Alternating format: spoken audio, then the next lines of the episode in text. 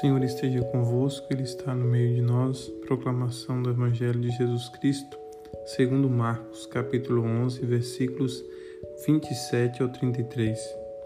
Naquele tempo, Jesus e os discípulos foram de novo a Jerusalém. Enquanto Jesus estava andando no templo, os sumos sacerdotes e os mestres da lei e os anciãos aproximaram-se dele e perguntaram: Com que autoridade fazes essas coisas? Quem te deu autoridade para fazer isso? Jesus respondeu: Vou fazer-vos uma só pergunta. Se me responderdes, eu vos direi com que autoridade faço isso. O batismo de João vinha do céu ou dos homens? Respondei-me.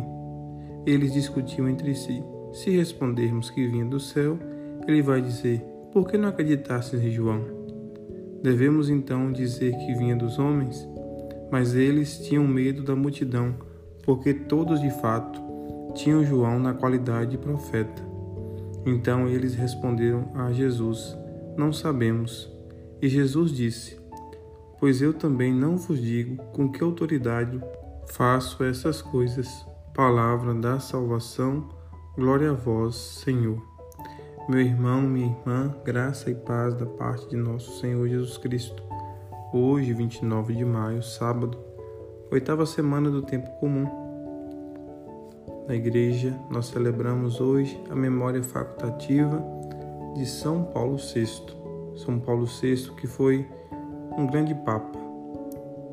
Viveu ali como papa entre final da década de 70, de 60 e início da década de 70 levou a Igreja à frente, encerrou o Concílio Vaticano II e sempre defendeu muito a vida, o amor, a esperança dentro da Igreja, da nossa Igreja.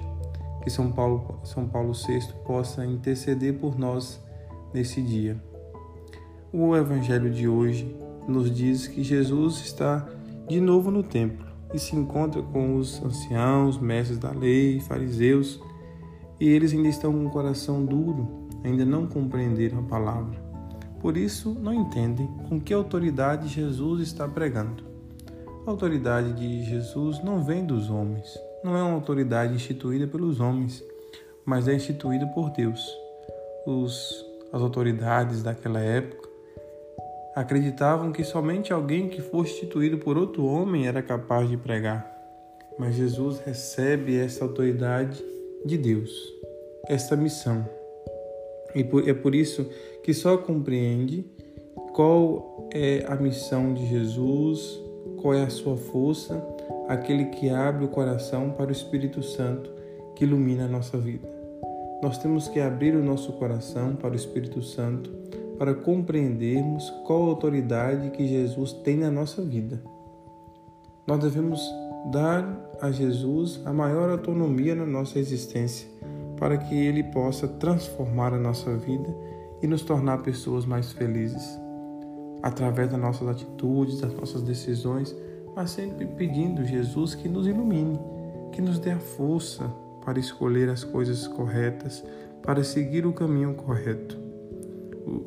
Os fariseus, os mestres da lei, anciãos, não conseguiram compreender Jesus e por isso não experimentaram a sua graça.